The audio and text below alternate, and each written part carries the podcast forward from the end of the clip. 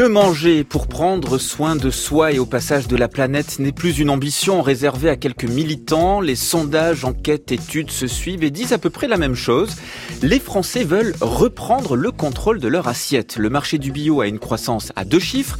Même tendance pour le commerce équitable, les offres en circuit court avec des AMAP, paniers, des nouveaux services en ligne, mais aussi des magasins de producteurs et même des supermarchés coopératifs. Derrière ces initiatives, il y a la volonté de mieux manger et de préserver la planète, car il y a quand même de quoi tirer la sonnette d'alarme. Consommation massive de pesticides, d'eau, d'énergie, gaz à effet de serre, la liste est longue et le résultat sans appel.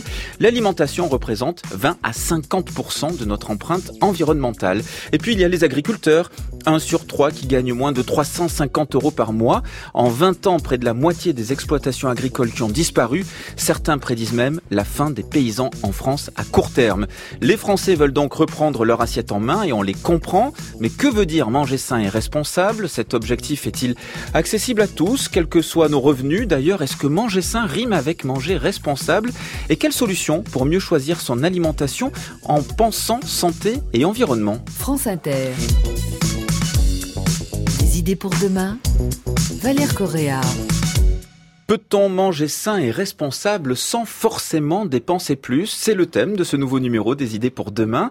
Je suis ravi d'accueillir en studio Pascal Ebel. Vous êtes directrice du pôle consommation et entreprise du Credoc. C'est le centre de recherche pour l'étude et l'observation des conditions de vie. Et Nicole Darmon, vous êtes directrice de recherche à l'INRA, l'Institut national de la recherche agronomique. Bonjour à vous deux. Bonjour. Bienvenue sur France Inter. Nicole Darmon, une première question. Euh, un bon repas, c'est un repas avec de la viande ou du poisson. C'est sans doute la raison pour laquelle 70% de nos enfants mangent quotidiennement de la viande et du poisson à la cantine. C'est une étude de Greenpeace qui le dit, sans aucune option végétarienne. Alors, déjà, euh, l'équilibre alimentaire ne se fait pas sur euh, un repas, il se fait plutôt sur la journée, voire sur la semaine. C'est vrai qu'à la cantine, il y a un plat protidique systématiquement sur le plateau. Et parce un plat protidique, c'est euh, viande ou poisson Viande, poisson ou œuf. Et ça, en fait, euh, c'est lié à une réglementation qui existait avant sous la forme de recommandation depuis les années 70, qui est obligatoire aujourd'hui depuis 2011, et qui dit que sur euh, les plateaux des enfants, il doit y avoir une entrée, un plat protidique, un accompagnement, un produit laitier et un dessert. Une mauvaise réglementation selon vous? Non, non, non, c'est pas une mauvaise réglementation. Quand on regarde l'impact de cette réglementation sur la qualité nutritionnelle des repas il est très bon. Les, repas qui suivent toutes ces règles, parce qu'il y en a encore beaucoup d'autres, euh, en plus de la constitution en cinq composantes, donnent une qualité nutritionnelle très convenable des repas servis à la cantine. La question, c'est ce qu'il faut manger tous les jours, mais on va évidemment en parler. Pascal Ebel, pour vous, manger bio, c'est la solution pour manger sain et responsable? En tous les cas, pour les consommateurs, manger bio, c'est ce qui restaure la confiance.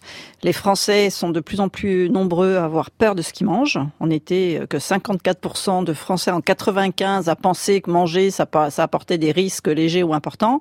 Aujourd'hui, on est à trois quarts des Français, 72%. Et, et finalement, euh, on a vu monter en fait hein, cette, euh, ce facteur de rassurance qui est que euh, l'aliment de qualité, aujourd'hui, les Français considèrent qu'il n'y a qu'une réponse qui est être bio. Il y a un petit glissement aujourd'hui qui est être aussi sans. Et c'est quelque chose qui finalement est, le seul le seul label qui euh, porte des valeurs de rassurance pour le consommateur. Il n'y a, a, pas vraiment autre chose sur le marché. Donc derrière euh, cette question du, du, bio, en effet, les consommateurs ont quand même euh, cette idée que c'est surtout meilleur pour la santé, ce qui, en termes scientifiques, n'a pas été complètement démontré. Il n'y a pas de consensus.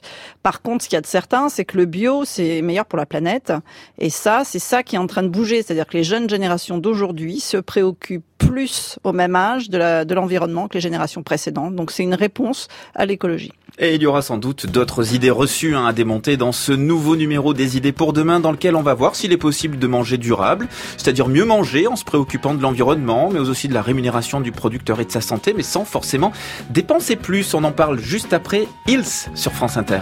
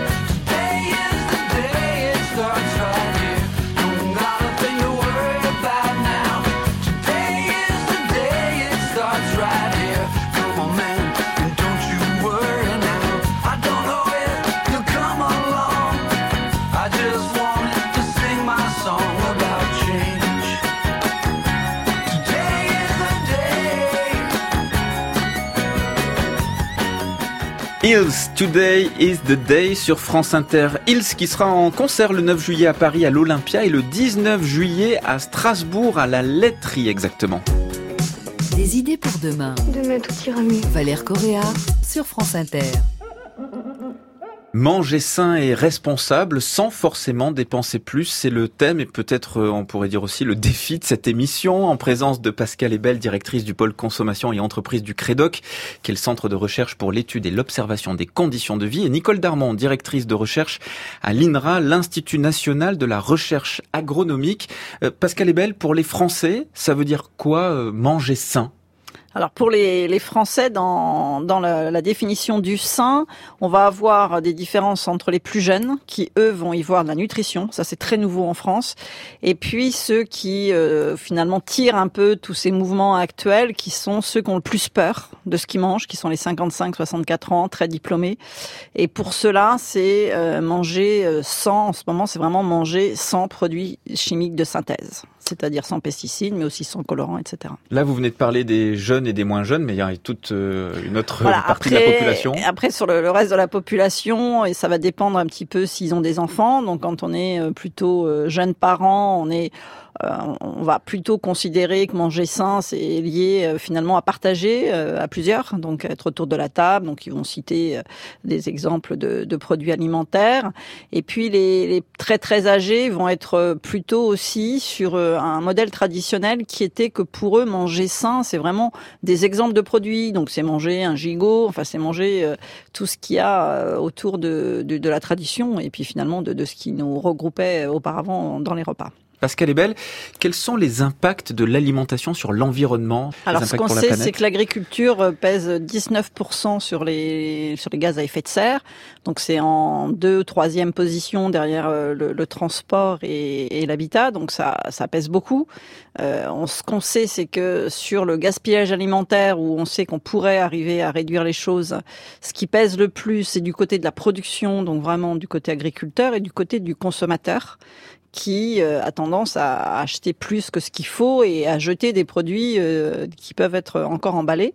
Donc il y a de l'éducation qui, qui, se fait. On sent que qu'avec la crise économique, les consommateurs ont appris à un petit peu mieux gérer. Mais il y a des politiques publiques qui sont qui vont être mises en place, notamment pour limiter euh, les, les, les, la promotion qui force à acheter des, des produits en plus. Donc c'est quand même un poste important l'alimentation sur l'impact sur la planète. C'est récent ça? Que ah non, ça a toujours été, mais c'est récent que ce soit mesuré surtout. C'est-à-dire que, étant donné le changement climatique et l'impact que tout le monde voit aujourd'hui, hein, ce qui a euh, d'important, c'est que même les agriculteurs qui ont du mal à, changer de modèle, ils le vivent tous les jours. Les inondations, il y en a eu euh, hier, avant-hier. Donc euh, c'est un sujet qui aujourd'hui fait émergence parce que on en subit les conséquences et ça va s'accélérer. Donc en fait, l'impact de ce qu'on pourrait modifier pour euh, améliorer euh, enfin l'impact à gaz à effet de serre euh, notamment. bon, les, les, consommateurs, notamment les plus jeunes, en, en, ont conscience et les producteurs aussi. Est-ce que parmi les, les, populations justement plus défavorisées sur lesquelles vous avez beaucoup travaillé, Nicole Darmon, cet enjeu environnemental, il est, il est bien présent dans les esprits ou est-ce que non, justement, il y a, a d'autres impératifs? Euh, Je pense qu'il est moins présent. En revanche, ce qui est assez partagé, c'est la volonté d'avoir une alimentation euh, éthique et qui préserve mmh. euh, le, le, travail euh, des petits producteurs. Ça, je pense que c'est assez bien partagé par la majorité. Mais pas forcément l'impact sur la planète. Non. De Pourquoi toute bah, De toute façon, l'impact sur la planète, c'est quand même exogène. La, la, ça ne fait pas référence à un bénéfice immédiat. Or, on sait que quand on a des difficultés quotidiennes, des problèmes de budget à gérer, des problèmes pratiques, etc., souvent associés à des problèmes de santé d'ailleurs, on est plutôt dans du quotidien et donc dans euh, des considérations euh, très euh, tournées vers ce qui va permettre pour moi aujourd'hui d'améliorer euh, mon quotidien ou, ou, de ne pas le dégrader. D'ailleurs, Pascal Ebel, euh, vous me disiez en, en préparant l'émission, euh, c'est un peu un sujet euh, élitiste finalement. En tout cas, c'est une sorte d'élite qui euh, s'intéresse vraiment à ces sujets, notamment de, de durable, voire même de sain dans certains ouais, cas. Oui, bien sûr, sur que ce soit le volet santé pour sa santé soi-même Et le volet durabilité, donc euh, pour l'avenir, euh, Mhm. c'est essentiellement euh, la moitié de la population qui est la plus éduquée. Hein, le critère le plus important, c'est vraiment la population qui a euh, pratiquement bah, au moins le bac plus 5, bac plus 3. Les gens qui sont très inquiets sur ce qu'ils mangent et qui pourraient avoir des impacts pour leur santé, ce sont essentiellement euh, des gens très diplômés, alors plutôt 55-64 ans. Et donc finalement, tout ce courant du manger mieux, du manger sain, du manger durable, il est tiré par une élite qui a une prise de voix plus importante, donc il y a un effet miroir. Donc on, va parler aujourd'hui de ce sujet, mais ça, ça concerne euh, bah, pratiquement que la moitié de la population. Hein. Nous, on, on a que 54% de foyers qui euh, font assez régulièrement des, des achats de produits bio, et cette moitié, c'est vraiment euh, l'élite, quoi, en fait. Hein. Et c'est vraiment ceux qui ont les moyens de se payer euh, du bio, hein, parce qu'il y a un écart de prix. Donc forcément, ça ne peut pas concerner les, les plus modestes.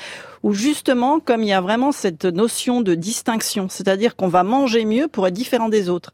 Et donc, il y a des classes moyennes qui veulent faire la même chose. Et pour eux, c'est terrible que finalement, ils vont sacrifier d'autres choses. Ils vont s'exclure de leur milieu social, enfin, notamment parce qu'autour d'eux, les autres le font pas. Et ils vont sacrifier leurs vacances, enfin, ou d'autres choses pour euh, arriver à acheter ces produits que l'élite va consommer. Nicole Darmand, une réaction à ce que vient de dire Pascal Ebel? effectivement, euh, la différence euh, des dépenses alimentaires, elle est quand même considérable. Euh, alors, on, on, a par exemple l'étude Bionutrinet qui a regardé les consommations de personnes qui sont volontaires dans une étude de cohorte, donc très très particulière, assez éduquée, et qui en plus sont forts consommateurs de bio pour une part d'entre eux. Et ces gens-là qui consomment beaucoup bio avec un équilibre alimentaire de type méditerranéen dépensent 12 euros en moyenne par jour et par personne pour leur alimentation à domicile, alors que les populations euh, très défavorisées, par exemple ceux avec lesquels nous avons euh, mené des études à Marseille, dépensent 3 euros par jour, 3,5 euros par jour au maximum, ce qui est d'ailleurs le strict euh, vraiment minimum pour avoir une alimentation à peu près correcte. Ça veut dire que si je vous dis agriculture bio, commerce équitable, circuit court, pêche durable, ce sont certes des gages d'alimentation qu'on peut qualifier de durables, euh, même si tout n'est pas prouvé, vous le disiez à juste titre, Pascal Ebel, mais euh, c'est donc aussi euh, des critères, des labels euh, qui sont destinés aux riches en quelque sorte, Pascal Ebel? Oui, vraiment, sur le bio, en tous les cas, ceux qui en consomment pas, c'est parce que c'est trop cher. Donc il y a cette différence en fait entre ceux qui euh, vont aller alors vers, des aliments aussi euh, santé, hein, qui peuvent avoir du plus ou euh, il faut euh, avoir une connaissance en fait. Hein, la, différence, elle se fait sur le budget, mais aussi surtout sur le fait d'avoir un capital culturel. C'est pour ça que c'est vraiment la différence. On le voit sur plein de sujets.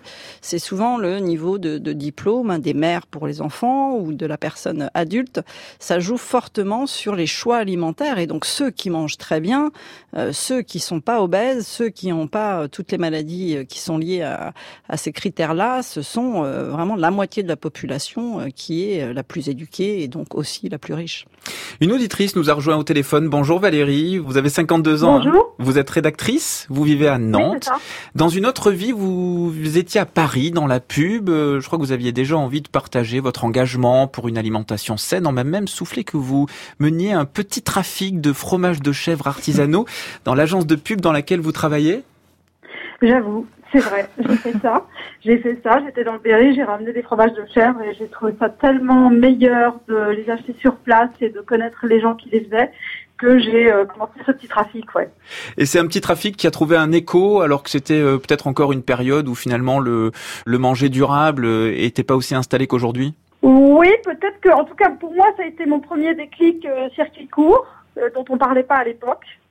Et ça a effectivement trouvé un écho. Il y avait une valeur supplémentaire euh, dans ces petits fromages de chèvre euh, qui, en plus, étaient relativement abordables par rapport à, un fromage affiné de fromager parisien. Et effectivement, ça avait une certaine valeur. Alors depuis Paris, vous avez changé pas mal de choses hein, dans votre vie en ce qui concerne euh, votre alimentation, puisque vous mettez quasiment plus les pieds dans un supermarché. Vous avez resserré le budget. On va écouter votre témoignage après une petite pause musicale. Lee Fields sur France Inter.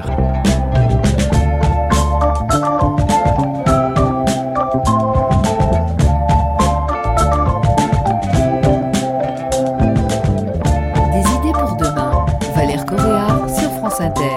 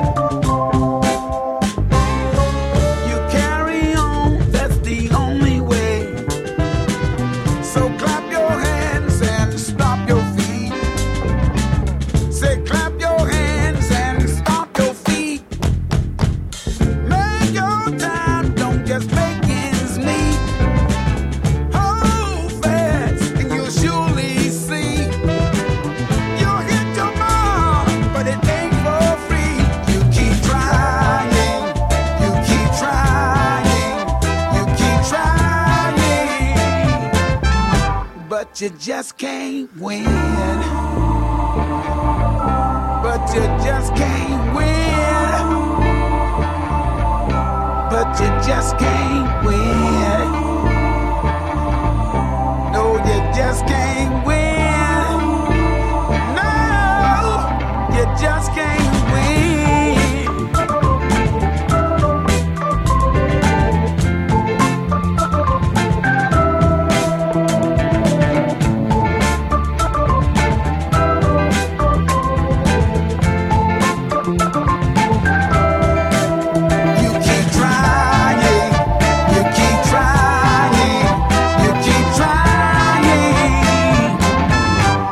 you just can't win.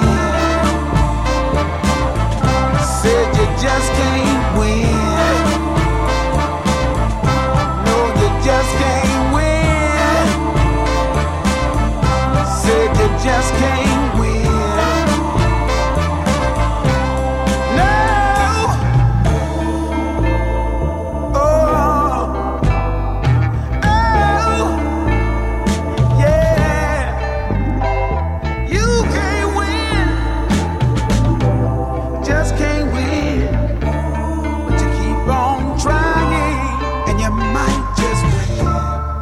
Lee Fields, euh, Just Can't Win sur France Inter. Lee Fields qui est parfois surnommé euh, Little JB pour sa ressemblance physique et vocale avec un certain James Brown. Et puis sinon, des idées pour demain, c'est rediffusé le dimanche au petit matin entre 5h et 6h. France Inter, Les idées deviennent à une vitesse. Valère Correa, des idées pour demain. Manger sain et responsable sans forcément dépenser plus, c'est le thème de cette émission en présence de Pascal Lebel, directrice du pôle consommation et entreprise du Crédoc.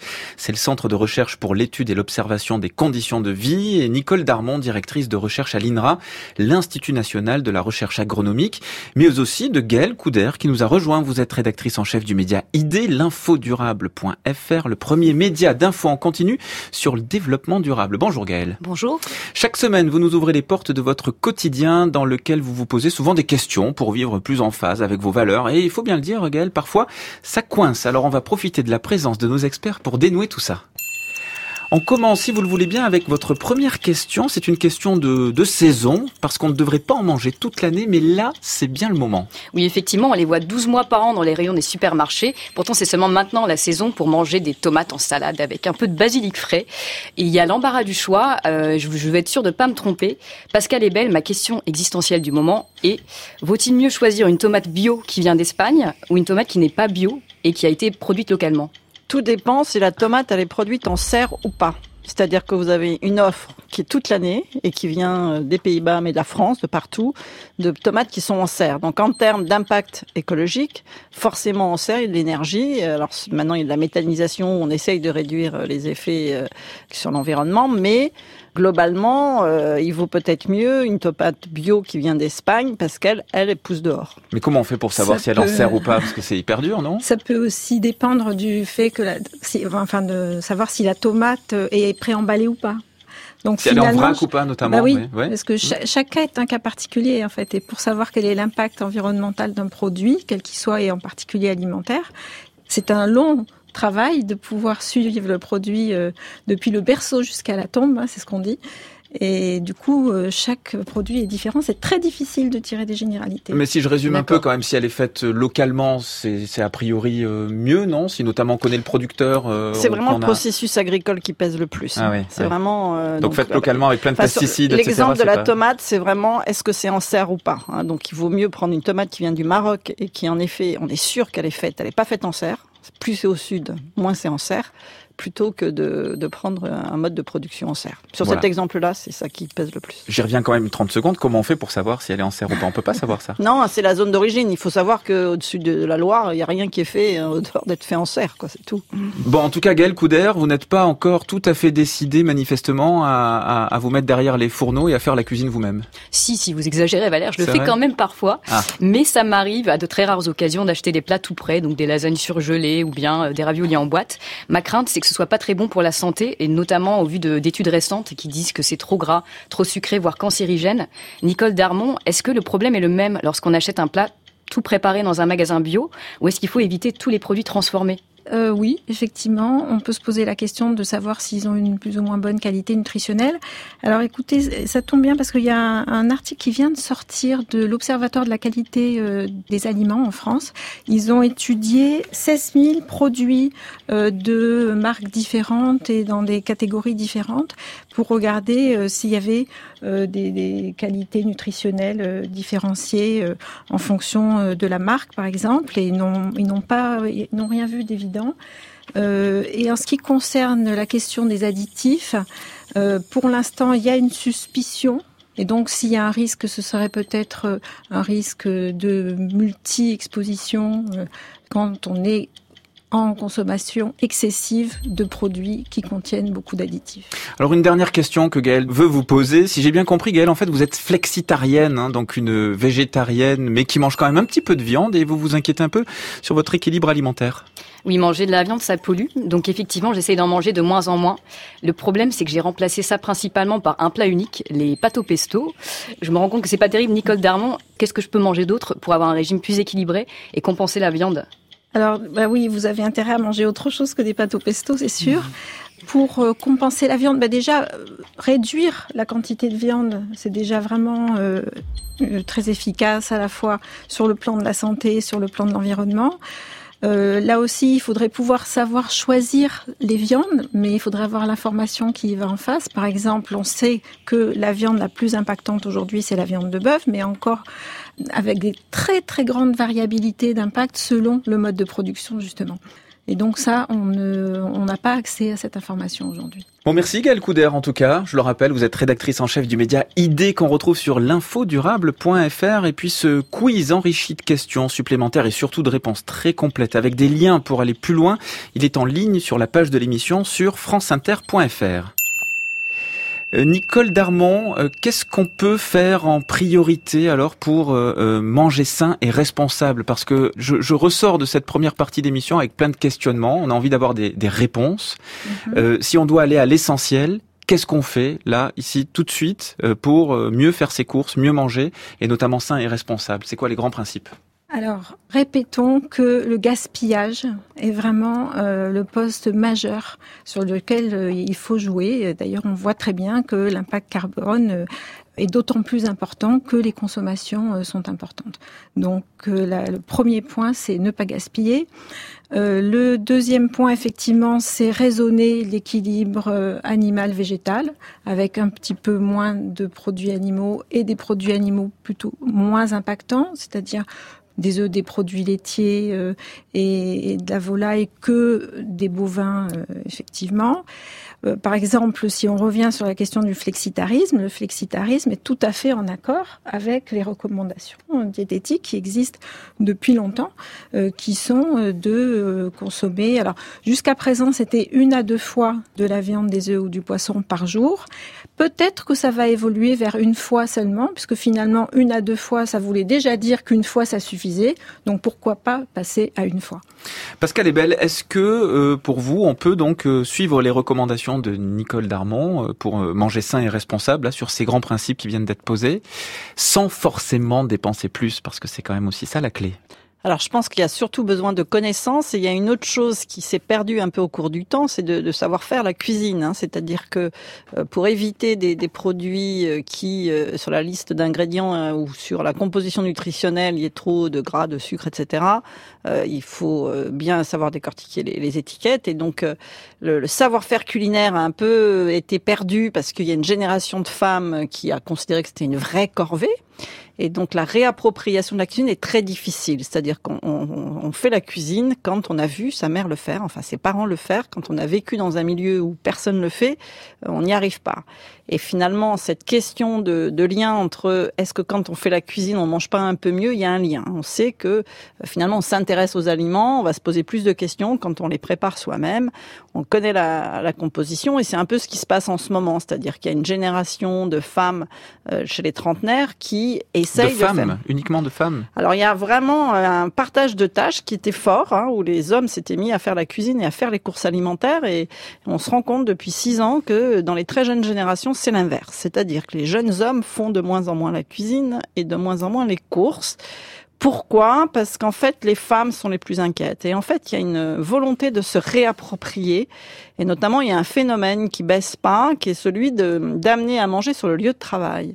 Alors, c'est des femmes qui ont euh, entre 25 et 35 ans, qui sont plutôt dans des classes moyennes, qui le font aussi pour euh, des raisons économiques. Et donc, euh, finalement, elles vont euh, bah, participer aussi à peut-être manger un peu plus varié. Et donc, elles, euh, en, en se posant ces questions-là, elles se posent des questions sur ce qu'elles mangent et forcément, elles le font mieux. Donc, euh, quand on cuisine, on arrive à manger plus équilibré, euh, à introduire plus de fruits et de légumes qui sont vraiment les produits qui sont en baisse hein, générationnelle. Et il n'y arrive que ceux qui euh, ont, euh, c'est pas c'est pas une- qu'une question de porte-monnaie, mais c'est vraiment une question de, de de savoir les cuisiner pour les légumes, de savoir les utiliser, de les prendre de saison, etc. Donc c'est de la connaissance que tout le monde n'a pas. Nicole Darmon, euh, vous, vous avez notamment beaucoup travaillé sur les, euh, les classes dites populaires euh, en France et leurs habitudes euh, alimentaires. Est-ce qu'on peut raisonnablement dire que l'articulation moins de gaspillage alimentaire, moins de viande et plus de temps consacré à faire sa cuisine pourrait permettre au plus grand nombre d'entre nous d'accéder à une alimentation saine et responsable sans forcément dépenser plus ou beaucoup plus Oui, tout à fait, d'autant plus que moins de gaspillage, bah, ça s'accorde parfaitement euh, quand on a un petit budget et les gens euh, n'ont pas attendu euh, cette émission pour le savoir. Le gaspillage, c'est vraiment quelque chose qui est traqué dans, les familles pauvres. Manger moins de viande, c'est plus difficile. Manger moins de viande, c'est vraiment plus difficile.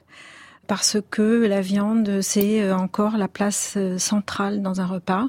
Et du coup, Un repas faut- sans viande, c'est un repas incomplet? Un, un repas sans viande, oui, c'est un repas qui euh, pratiquement, ne, oui, ne respecte pas les, les, les traditions, euh, euh, qui risque de déplaire euh, euh, à différents membres de la famille.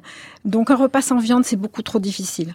Par contre, un repas avec euh, moins de viande, euh, mettre moins de viande quand on fait un plat, ça c'est possible. Et c'est euh, tout à fait en accord avec la volonté euh, de maîtriser son budget. Et le facteur Donc, euh, temps aussi, Alors le de... facteur temps, Pas là, facile. euh, c'est le facteur temps est problématique parce qu'on parlait des, des plats cuisinés euh, du commerce. Euh, quand on, nous, on a fait une petite étude pour comparer le prix des plats cuisinés du commerce tels qu'on les achète euh, au supermarché et ce qui serait euh, ce prix-là si on achetait individuellement les ingrédients et qu'on cuisinait le plat à la maison. En fait, il y a pratiquement pas de différence. Euh, ça se joue à quelques centimes. Donc ça veut dire que le coût du travail, le temps passé à cuisiner, eh bien, il est gratuit en fait. On ne le paye pas. Ou pour le sein, par contre. Il part dans la partie saine Alors, de il part dans la partie saine si on cuisine sainement, ce qui n'est pas forcément le cas. Bonjour madame. Cinq films comme d'habitude, ouais. L'alimentation, c'est le premier émetteur de gaz à effet de serre devant les transports et le bâtiment. Ah bah, je suis un peu nulle en provenance, donc comme je sais que c'est bon, je fais confiance et je regarde pas la provenance. On est bio, mais naturellement, on a la nature et l'animal qui correspond à cette nature, donc il n'y a rien à faire, il y a juste à, à surveiller. Ça m'a toujours euh, énervé de me dire que j'ai une carotte et il me reste euh, deux tonnes de feuilles à côté. La moitié de ce que j'achète, en fait, je le jette. Donc c'est- c'est rageant. Alors, le principe du, du friganisme, c'est un mouvement de personnes qui ne se nourrissent que d'aliments qui sont voués à la destruction. Quand on mange sain, sans produits chimiques, Il n'y a jamais de contre-indication. Et Valérie nous a rejoint. Valérie, vous avez 52 ans, vous êtes rédactrice, vous habitez à Nantes et pour vous, bien manger, ce n'est pas négociable. Ça a toujours été comme ça? Oui, ça a toujours été comme ça, mais avec évidemment plus de difficultés à le faire euh, en, étant une vie urbaine euh, active, évidemment. Depuis que je suis à Nantes, j'ai quand même, euh, j'ai quand même plus de facilité, il faut l'avouer. Néanmoins, je crois que même s'il y a plus de contraintes, quand on en a envie, c'est possible. Et je- j'entendais tout à l'heure, euh, je vous entendais parler euh, du bio, etc. Et puis moi, il y a quelque chose qui me choque, c'est le plaisir dans tout ça, parce qu'on a l'impression que manger sainement, en fait, euh, est la réaction à une peur euh, pour la santé. Mais euh, il y, a, y a quelque chose qu'on occulte complètement, c'est le plaisir, c'est le goût. Et moi, quand je suis venue à Nantes, redécouvrir qu'on pouvait acheter des légumes cueillis euh, quelques heures avant chez un maraîcher, ou de connaître euh, le- l'éleveur, etc., qui avait euh, donc euh, élevé cet agneau. euh, voilà, il y a énormément de plaisir qu'on peut avoir à, à- restaurer un lien entre les gens qui nous nourrissent et, et- et nous, consommateurs, d'abord. Ça redonne de la valeur au produit et puis c'est meilleur en fait. C'est tout simplement meilleur quand on quand on réinvestit dans ces produits. À Paris, moi, je mangeais des produits désincarnés en fait. Voilà, je, je ne savais pas qui les faisait, je ne savais pas dans, dans quel état d'esprit. La plupart du temps dans les supermarchés, moi j'avais l'impression de compenser un- une absence de, de nature euh, autour en, en remplissant des caddies pour me dire je ne manque pas parce que effectivement en ville il n'y a rien qui pousse. Donc euh, euh, vite vite, euh, comment je peux me nourrir? On, m'a soufflé que Paris avait trois jours d'autonomie en cas de, rupture de livraison. C'est affolant. Alors Valérie, cet engagement-là de mieux manger, de, vous rapprocher des producteurs, etc., qu'est-ce que ça donne jour après jour dans votre assiette? Vous avez mangé quoi à midi par exemple?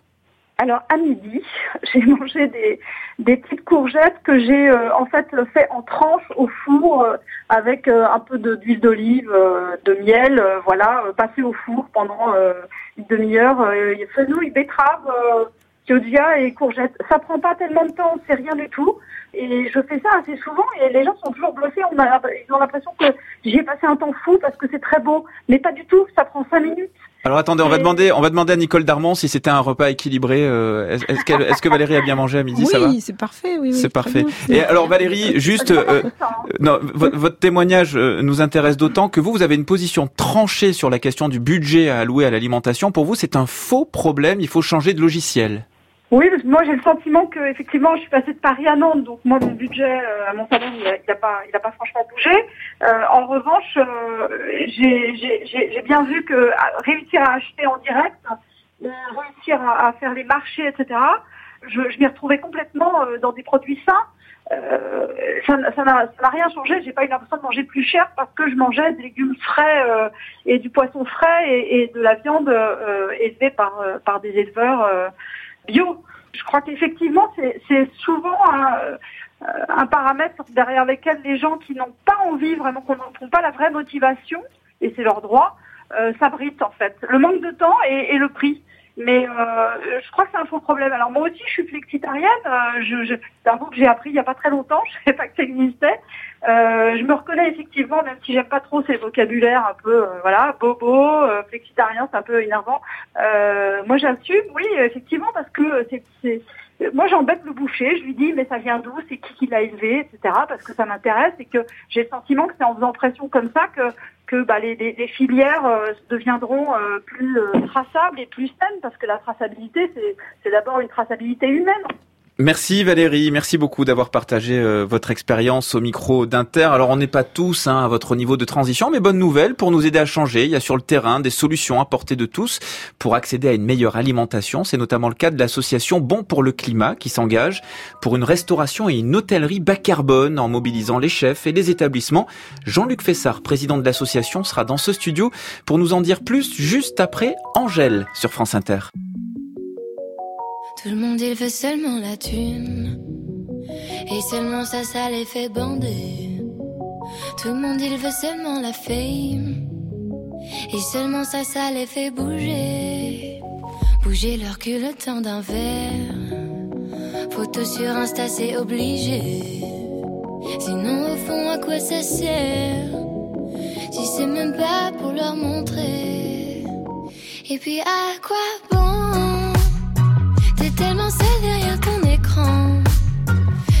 à ce que vont penser les gens. Mais tu les laisses tous indifférents. Oh, oh.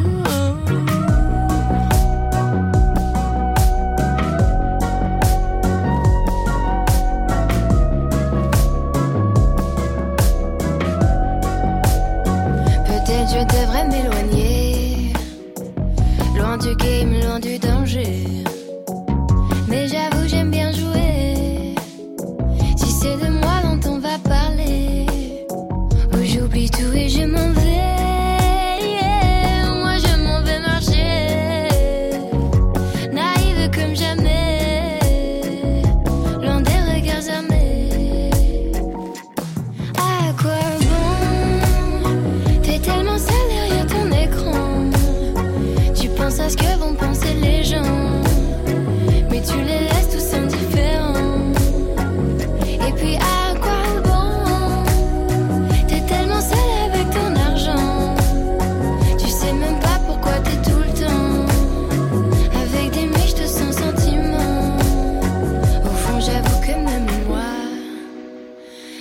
Partie de ces gens-là. Rassurés quand les gens ils m'aiment. Ici c'est très superficiel. Tout le monde il veut seulement la thune. Tout le monde il veut seulement la thune. Et seulement ça, ça les fait bander. Tout le monde il veut seulement la thune. Tout le monde il veut seulement la fame. Et seulement ça, ça les fait bouger. Et puis à quoi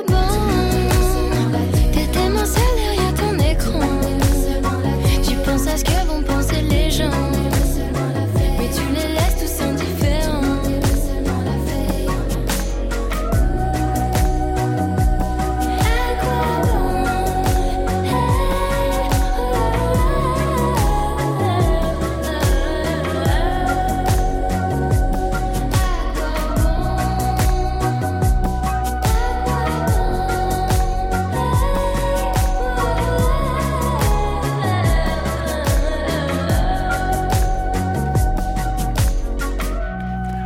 Angèle avec le titre La Thune sur France Inter. Cette artiste belge de 23 ans euh, entamera une tournée française en fin d'année. Elle sera notamment à Paris le 23 novembre et à Marseille le 15 décembre. Et puis sinon, n'oubliez pas, vous retrouvez cette émission en podcast sur franceinter.fr. Le thème aujourd'hui, manger sain et responsable sans forcément dépenser plus. Des idées pour demain. Valère Coréard sur France Inter. Et on accueille en studio Jean-Luc Fessard, président de l'association Bon pour le climat. Bonjour. Bonjour. Alors votre association s'engage pour réduire l'impact de la restauration, euh, la restauration commerciale notamment, sur le climat. De quelle façon est-ce que vous procédez? Euh, L'idée, c'est de changer l'alimentation en utilisant la restauration commerciale, mais aussi collective, pour proposer des menus bas carbone, c'est-à-dire des menus à base de trois critères. Le premier critère, c'est le respect de la saison. Le deuxième critère, c'est dans la mesure du possible du produit d'origine locale. Et enfin, en privilégiant le végétal. Comment vous faites pour engager, motiver des professionnels de l'hôtellerie-restauration à s'engager euh, dans la lutte contre le réchauffement climatique? Quels sont vos arguments? Alors, pour être honnête, actuellement, ceux qu'on euh, récupère, c'est plutôt ceux qui sont déjà plus ou moins convaincus et qui voient dans notre démarche un petit plus. Plus en particulier parce qu'on leur propose un outil qui s'appelle un égo-calculateur qui permet de calculer le poids carbone de leur recette basé sur euh, une base de données qui s'appelle Agribalis, qui est une base de données de l'ADEME. Et cet éco-calculateur, on le retrouve en plus sur votre site. C'est-à-dire que n'importe qui là euh, qui nous écoute peut aller maintenant sur euh, le site de Bon pour le climat. Pour tous ceux qui font la cuisine, faire le calcul de, leur, de leur recette et du poids carbone de leur recette. Saint-Nicole d'Armand, vous connaissiez cet éco-calculateur? Euh, oui, j'en ai entendu Voilà. parler. euh, oui, parce qu'on a quelqu'un qui la connaît bien, qui est Yves Lers, mon co-auteur Voilà. sur sa chose dans nos assiettes. fait, oui. Alors donnez-nous un exemple, Jean-Luc Fessard. Qu'est-ce que c'est un menu bon pour le climat? Qu'est-ce qu'on va manger dans un restaurant bon pour le climat? Alors, déjà, l'idée, c'est de respecter la saison. Alors, tout, à partir du moment où c'est des fruits ou des légumes de saison, c'est, on va arriver dans du, bon, après, l'idée, c'est, un- chef normalement constitué en France, il va vous mettre de la protéine animale en entrée, de la protéine animale en, pl- en plat, de la protéine animale en dessert. Nous on dit tu peux peut-être inverser la proportion. Au lieu de mettre deux tiers d'animal pour un tiers de végétal, c'est mettre deux tiers de hum, végétal pour un tiers d'animal. Alors par exemple l'entrée, actuellement, ben, il y a des très bons fruits et légumes. Pourquoi faire une entrée avec des protéines animales? On fait des très bons une entrée. avec- Le, dessert, euh, il y a des très bons fruits aussi et légumes. On fait des, et donc et on ne touche pas peut-être au plat principal, mais si on touche déjà l'entrée au dessert, on arrive déjà à faire quelque chose de parfaitement. Oui, il y a même certains de, de- des restaurants qui font partie de votre réseau qui proposent sur leur carte, par exemple, des courgettes, euh, mettons, à l'agneau, plutôt que de l'agneau aux courgettes. Oui, alors oui, ça c'est une petite, euh, c'est une petite astuce. Euh, C'est Bruno Loubet, un chef français qui est à Londres, qui a fait ça. et J'ai trouvé le truc amusant et et- et- et il y a plein de nos chefs qui ont repris ça. C'est ils, ils ont une volonté délibérée de mettre en avant plutôt plus le végétal que l'animal et ça fonctionne très bien. La question qui fâche, mais qui Mm. est importante, Jean-Luc Fessard, est-ce qu'il y en a pour toutes les bourses? Est-ce qu'on peut aller dans vos restaurants, même si on n'a pas trop les moyens, euh, et manger des plats nous, bons pour le climat? Nous, notre euh, objectif, c'est de, toucher toute la restauration, tous les niveaux de restauration. Alors, bien sûr, on a des restaurants étoilés. On a des restaurants ben, classiques et puis on a même des food trucks. Euh, on a la- on a des crêperies, on a on a tous les niveaux de restauration. Alors sur le prix, ce qu'il faut savoir, par exemple, en restauration collective, là où on mange le plus de bio, c'est dans les cantines scolaires. C'est là où il y a le moins d'argent pour faire des repas. Pourquoi ça? C'est parce qu'il y a la pression des parents d'élèves et la pression de certains politiques et on arrive à manger bio dans les cantines alors qu'il y a très peu d'argent pour faire ça. Alors que dans les cantines qui servent des entreprises où il y a beaucoup plus d'argent, on ne sert pas forcément du bio. Jean-Luc Fessard, président de l'association Bon pour le climat, merci d'avoir accepté Merci. euh, notre invitation. Et face à cette demande croissante de consommateurs qui veulent manger sain et responsable, il y a des acteurs publics ou privés qui se mobilisent pour nous proposer des solutions à portée de main ou à portée de clic. Bonjour Mathilde Gola. Bonjour Valère. Vous êtes journaliste au Figaro, vous avez écrit 100 jours sans supermarché, le premier guide des circuits courts chez Flammarion. Alors vous êtes venu nous présenter trois initiatives que vous avez choisies, que vous qualifiez de remarquables pour mieux manger en se tournant vers les circuits courts. On commence avec Poiscaille, c'est une plateforme qui livre des poissons fraîchement pêchés de manière durable en circuit court et même lorsqu'on habite à 300 km de la mer. Oui, c'est la magie d'Internet, exactement. En fait, on peut trouver du poisson pêché il y a moins de 48 heures, presque en direct du producteur au consommateur. Euh, donc, grâce à cette euh, plateforme qui, après les légumes, les produits fermiers ou la viande, c'est désormais le poisson que l'on peut acheter en ligne. Et comment est-ce qu'elle marche euh, cette plateforme? Parce que bon, pour des légumes ou de la viande, on imagine à peu près bien, mais le poisson, c'est quand même euh, un produit sensible. Oui, alors la plateforme euh, donc Poiscaille collecte les poissons directement auprès des pêcheurs et les livre moins de 48 heures après. La pêche du jour est en fait répartie en casier dès la sortie de l'eau. Elle est ensuite transportée dans la nuit et distribuée via des points relais dans Paris, en Île-de-France et même en région à domicile. Charles Guiriec, qui est donc l'un des fondateurs de cette plateforme, se tourne uniquement vers de petites embarcations de moins de 12 mètres avec trois marins maximum à bord qui sortent à la journée. Les pêcheurs doivent aussi utiliser des techniques de pêche douce, donc il n'y a pas de long filet. Euh, ils ne doivent pas utiliser d'engins euh, destructeurs pour les fonds marins. Et en contrepartie, Poiscaille dit garantir à ses pêcheurs environ 20% de revenus en plus. Et forcément, Mathilde, vous avez testé Exactement. Poiscaille. Alors, ça donne quoi? Eh ben, je suis complètement convaincue. En fait, l'un des atouts principaux, il me semble, c'est de nous permettre de tester des poissons oubliés, comme le mulet, par exemple, que l'on trouve rarement sur les étals des poissonneries. Et pourtant, il y en a plein les côtes françaises, mais parce que les pêcheurs habituels utilisent des, des engins qui les abîment, Mhm. ces poissons ne se retrouvent pas dans les étals des poissonneries. Donc, ce système met vraiment ces poissons-là à l'honneur, aussi comme le chinchard ou le taco, qu'on n'a pas non plus l'habitude de consommer. J'ai jamais entendu parler. Non, c'est logique. Et en fait, l'idée, c'est vraiment de valoriser tous les poissons et de n'avoir que peu, très peu de pertes, en fait, de vraiment limiter au maximum le gaspillage, même euh, dans les petits, euh, dans les petites embarcations. Peut-être un mot sur le prix, Mathilde, euh, sur Oui. C'est abordable Oui, c'est abordable. En fait, pour un kilo de poisson ou deux kilos de coquillage, on paye son panier à peu près 19,99 euros. Et l'avantage aussi de cette plateforme, c'est qu'elle les vend sous forme de panier surprise, en fait, parce qu'évidemment, c'est difficile de vendre des poissons qu'on connaît pas, les poissons oubliés. Donc, euh, en fait, on ne sait pas ce qu'on achète à l'avance. Comme les AMAP, en fait, on paye à la semaine ou au mois, et ensuite on découvre les poissons qu'on va pouvoir déguster. Sinon, une autre solution, euh, Mathilde Gola, économique pour consommer euh, sainement des légumes, qui consiste à les cueillir directement dans les champs grâce aux cueillettes. Expliquez-nous. Oui, exactement. En fait, cette habitude revient euh, au goût du jour, en fait, et même en périphérie euh, de Paris. Euh, donc, de plus en plus de fermes ouvrent leurs portes aux cueilleurs. Il y a même des réseaux qui se créent, à l'image du réseau Chapeau de Paille, qui regroupe aujourd'hui 32 exploitations en France, dont 10 en Île-de-France. Et le principe est très simple. En fait, les clients cueillent les fruits et légumes de saison sur place, ils les pèsent leur récolte et payent ensuite en conséquence. Et en toute logique, ceux qui optent pour cette solution payent leurs fruits et légumes beaucoup moins cher.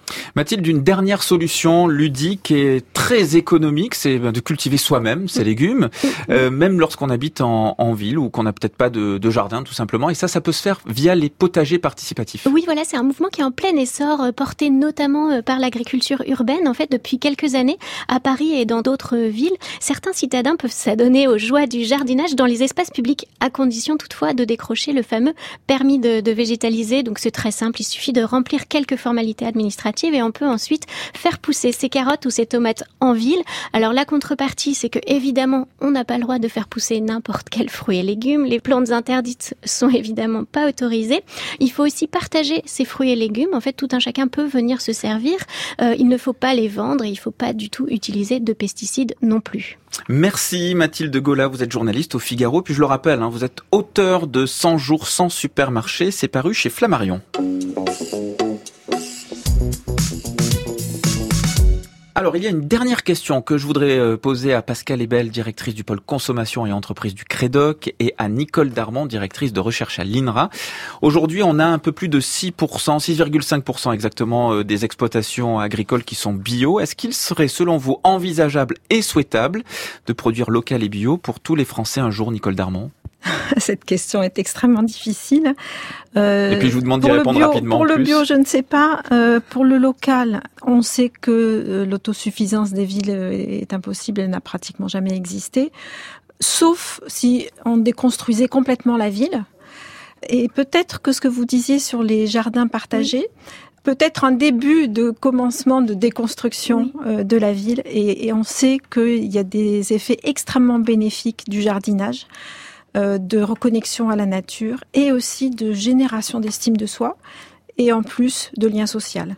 Donc c'est un petit peu une pirouette, mais en tout Vous en cas, êtes bien sorti. je, je pense que les jardins euh, et aussi la culture de comestibles sur son balcon sont vraiment une très bonne façon d'entamer un pas euh, vers cette transition pour plus de durabilité. Donc avec ces euh, exploitations agricoles euh, tout en bio et tout en local, peut-être dans euh, 10, 20, 30 ans, Pascal Ebel, c'est envisageable, souhaitable? Alors dé- déjà en, termes économiques et, surtout en termes de surface agricole aujourd'hui, comme on a de moins en moins de surface agricole, il faudrait revenir en arrière puisqu'on n'arrive pas à, nourrir euh, les, même les Européens avec ce qu'on produit en Europe, on, importe. Après, pourquoi fermer à la France alors qu'on est, euh, on a les Pays-Bas juste à côté qui euh, produisent beaucoup aussi et on importe de plus en plus.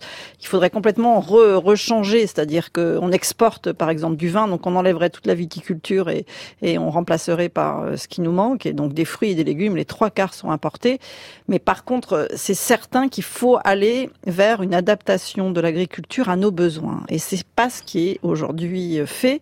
Et par exemple, les légumineuses qui évidemment vont augmenter dans notre régime alimentaire, il faut qu'on remplace euh, tout ce qui est produit aujourd'hui en grande surface, en céréaliculture euh, par exemple, par ces produits-là qui vont nous aider en effet à basculer vers peut-être 50% de protéines animales contre euh, 50% de protéines végétales, alors qu'on est à trois quarts d'animal et, un quart de végétal. Et après, il y a vraiment une autre chose, c'est la restauration. C'est-à-dire que si on se projette, de toute façon, pour avoir des économies d'échelle, on mangera de plus en plus dans du collectif. Et là, il y a beaucoup, beaucoup de choses à faire.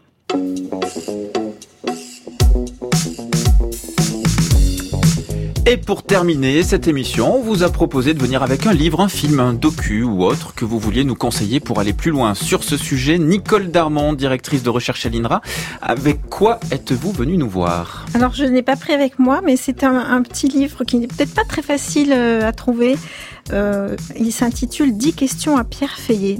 Alors, Pierre Feillet euh, est un euh, directeur de recherche émérite à l'INRA qui a consacré sa carrière à l'étude des systèmes agroalimentaires durables.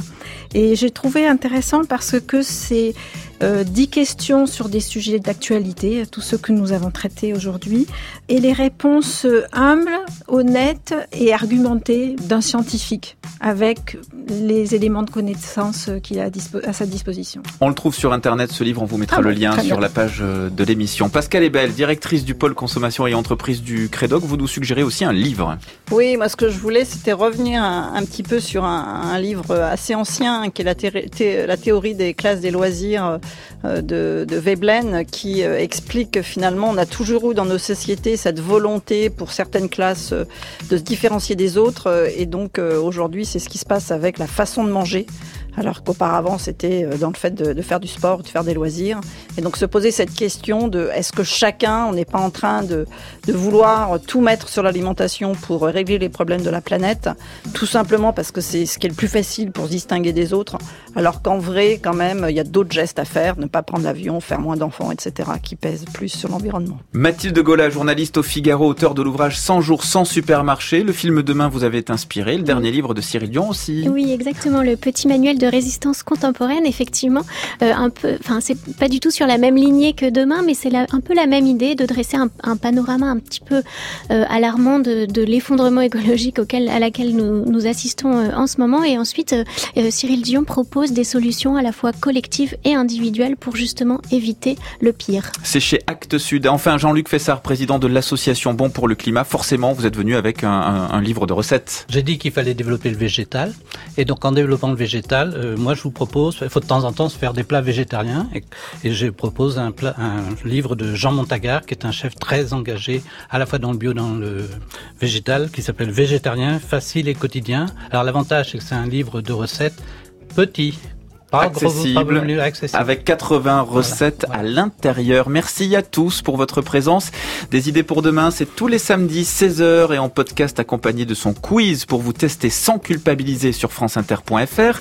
La semaine prochaine, nous verrons comment ralentir alors que tout accélère. Cette émission a été réalisée par Jérôme Boulet, préparée par Thomas Lehété, à la technique Vincent Godard et à la programmation musicale Djoubaka.